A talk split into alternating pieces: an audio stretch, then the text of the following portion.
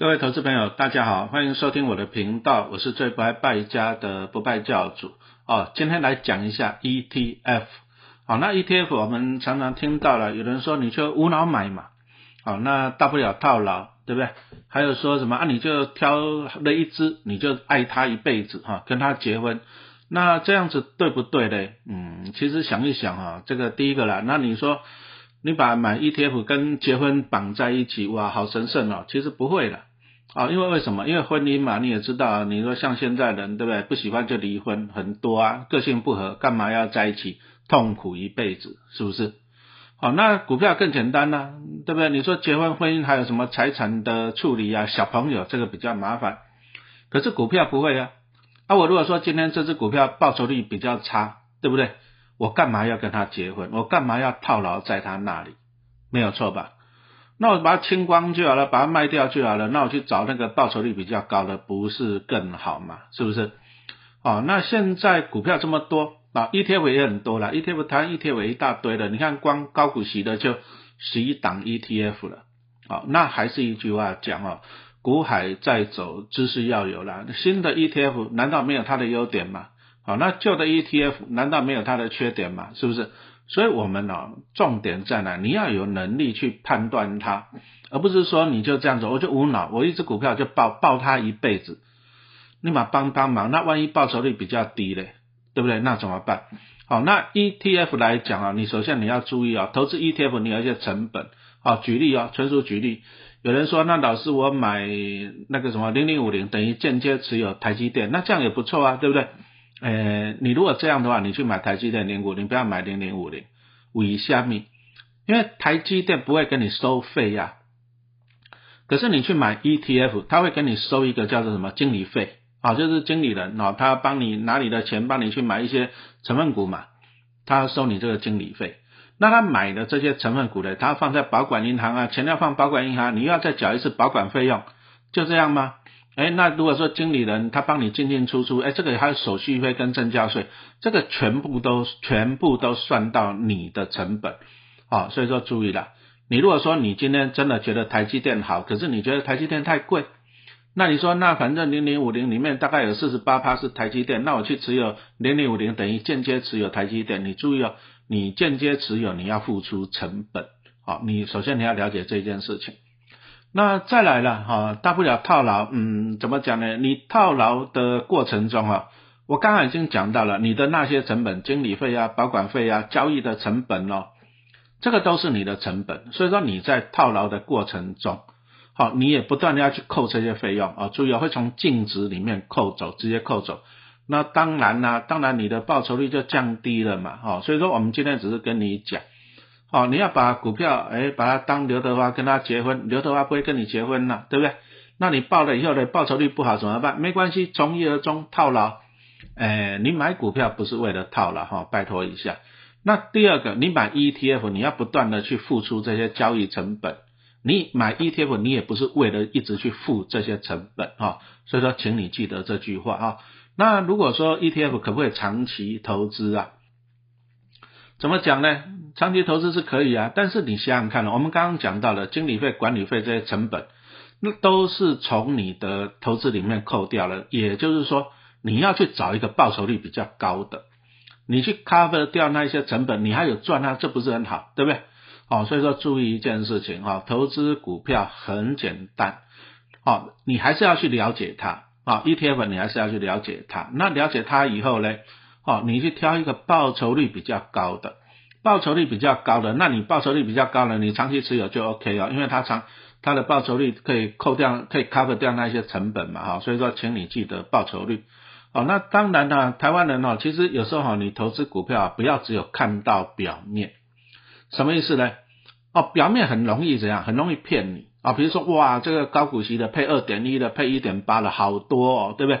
好，那那你要开始算了，股价三十块配二点一七趴呢？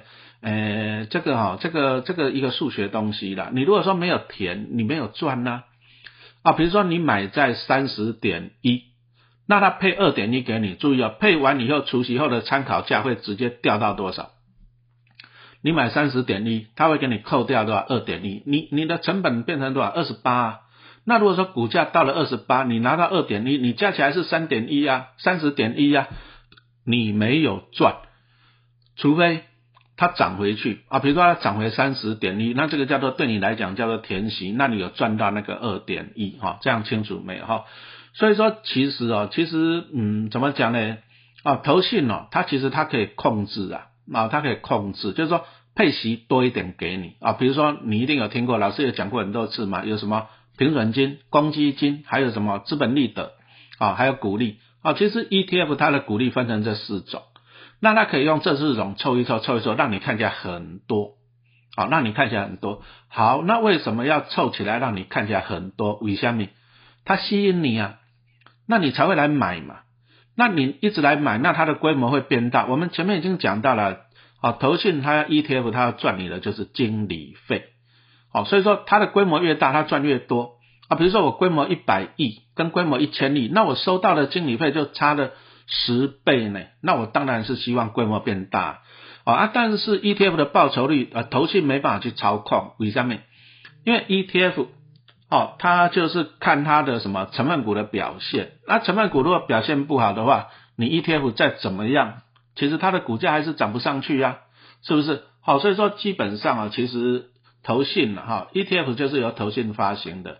那投信它没有办法去操控这个 ETF 的报酬率，其实也没有人能够操控啊。比如说陈老师一天到晚讲零零八七八很好，好了，我这样每天这样讲，你放心了，它的股价不会涨。好，这个就是我们之前讲到的，就是 ETF 它的股价就是看成分股啊，那零零八七八就是三十档成分股，所以说你要去看它成分股的表现，好，那这个就是 ETF 的净值，好，所以说注意啊，ETF 其实对投资人是最安全的，小资族最安全的，因为股价没有办法人为操控，它的股价就是看它成分股的表现，就这样子收工了哈，那所以说呢，其实投信呢。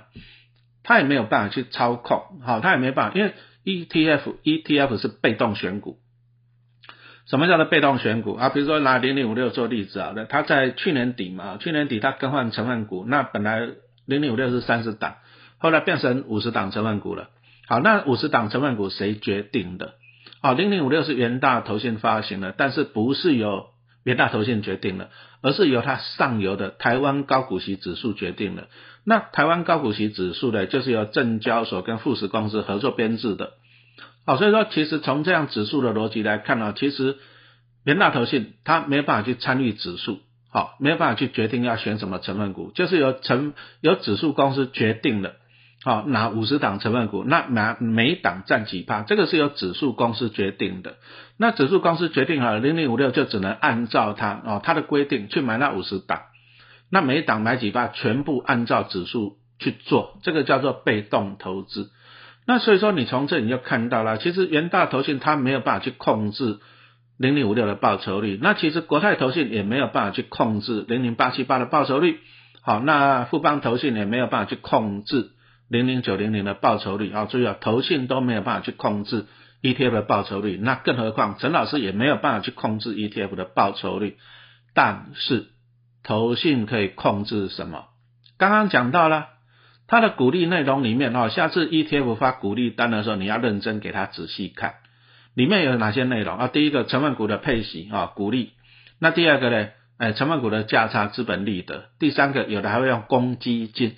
第四个还有什么？加平准金。所以投信可以利用这一些，然后它让那个股利看起来很大包，这样清楚没有？让股利看起来很大包。那其实讲实话啦，里面好几个都是你自己的钱，就是拿你自己的钱配给你了。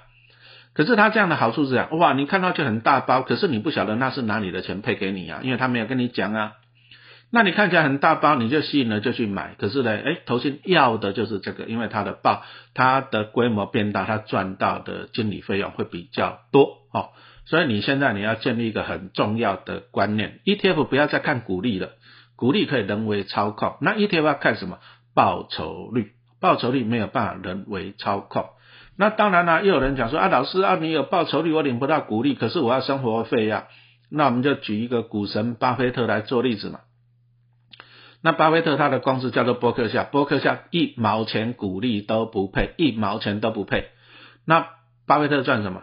他赚报酬率啊，因为伯克夏长期平均的报酬率有到二十趴。那你看伯克夏股价的走势，那以前呢，以前大概一万美金一股，那现在呢几十万美金一股。所以说股神赚的是价差，他需要钱怎样？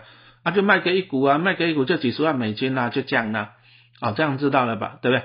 啊，而且其实啊，其实你赚价差、赚报酬率还有一个优点，你领到股利你要缴所得税、缴补充保费，你赚到价差都不用。好，所以说我们从这里，我们告诉你说，其实你现在要开始换一个脑袋了。就算是高股息的 ETF，要的还是报酬率，长期的报酬率。哦，那报酬率越高，表示这个体质越好。哦，基金的体质越好，不要看配息多少，配息可以人为操控。哦，这个请你注意一下。那再来就是说，为什么讲到报酬率很重要？哈，我们来讲一下啦。其实。我相信了很多的读者听众啊，你都是小资族了。那小资族就说你也没多少钱，你搞不好每个月就是买得起一张什么零零八七八嘛，一万七嘛，买了一张零零五六两万五七左右嘛，就这样子。好，那你小资族，小资族你想要累积大财富的话，需要怎样？啊，当然第一个时间啊，这个很重要啊。你你就是只有一点点钱，你每天每个月就是买一张，那不好意思，你真的要时间去。去累积啊！你就像陈老师也是投资了快三十年，我上班了二十五年，对不对？这个没办法，这个一定要靠时间。我不会跟你讲，你今天买，明天你就财富自由，不会跟你这样讲，那个是胡乱的。好，那我也不会像那个投顾老师跟你讲，哇，买这只股票上礼拜买了五根涨停板，上个月买的赚好几倍了。他如果那么厉害，他早就不用上班了嘛，不用那么胡乱了，对，不要信那个股神巴菲特神哦。他的每年平均报酬率大概就二十趴，好，二十趴每年的报酬率啊，但是他可以长期维持啊，好，那这样就很厉害，好，那我们来看一下，陈老师就做了一个计算哈，如果说你的资金是一百万，那么你如果说你就报酬率六趴，啊，跟报酬率八趴，哎，只有差两趴哦，同样是一百万。在第三十年的时候呢，六趴报酬率的会累积到五百七十四点三万，但是八趴的报酬率的会累积到一千零六万哦，这个超过四百多万哦。所以你看到报酬率只有差两趴，但是三十年后呢，你看差了将近一倍啊，对不对？好，所以说你千万不要听人家讲一些什么鬼话哦，什么大不了套牢，对不对？买的就不要换，一直抱着。这个在胡乱你的，好，这样清楚嘛？哈，我们还是希望说你在投资的过程中，我们还是希望你能够拿到高一点的报酬率。啊，不然你研究股票干嘛？对不对？高一点的报酬率，哈，好，那要怎么样高一点的报酬率？啊，那第一个就是很简单的，你要挑那个什么好公司的股票嘛，哈，那没办法，那好公司股票怎么挑？那你就知道学习股神巴菲特嘛。啊，人家问说啊，那巴爷爷啊，你要怎么样增加你的报酬率？怎么样让投资做好？然后八爷就指着桌子上一叠的财报，然后就讲说啊，你就每天读它个五百页，你就会变聪明了，对不对？好，那那这个东西就是，其实老师一直在讲呢，股海在走哈，知识要有，股海在走，知识要有啊。不过讲实话啦，不要讲你啦，你陈老师每天读五百页财报，我也受不了，我读五页我就头晕了，是不是？好，那还是怎样？好，那又有人问了，那我脑袋放空，我无脑去投资好不好？无脑去投资好不好？其实你自己想一想呢，这个陈老师就问你嘛，对不对？股票这么多，可不可以随便买？可不可以设备标随便买？你你自己要有判断的能力，对不对？那有时候讲实话啦，那有些作者为了要卖书嘛，那为了要吸引你来看他，就是要的吸引眼球嘛。他当然强调说，哎，你来看我的书，无脑投资就好了。哦，那这是他的一个方法，可是真的适合你吗？对不对？你自己要有判断的能力。那好了，那投资股票可不可以无脑？诶，基本上你要先有脑才能够无脑，什么意思呢？你第一个你要先挑到好公司啊。你如果说挑到好公司，比如说你你过去你买到台积电五十块的、六十块的，是不是？那你挑到好公司，你把它无脑，你就要无脑，台积电你要无脑，不然你在搞不好你在一两百、两三百你就卖掉了更惨，对不对？好，你重点是说无脑的前提是要你要有脑，挑出好股票、好公司，你还是要有挑的能力。第一个好股票，那这个就要靠你自己的学习了。陈老师也是不断的在学习，不断的在研究了哈。那再来就是你买进圆形的 ETF，好，圆形的 ETF 可不可以无脑长期持有？理论上可以，好，理论上可以。但是问题来了，ETF 现在有很多啊，有不同的主主题呀，啊，市值、高股息、五 G。啊，半导体、自动车，你总要挑到一个对的趋势吧，没有错吧？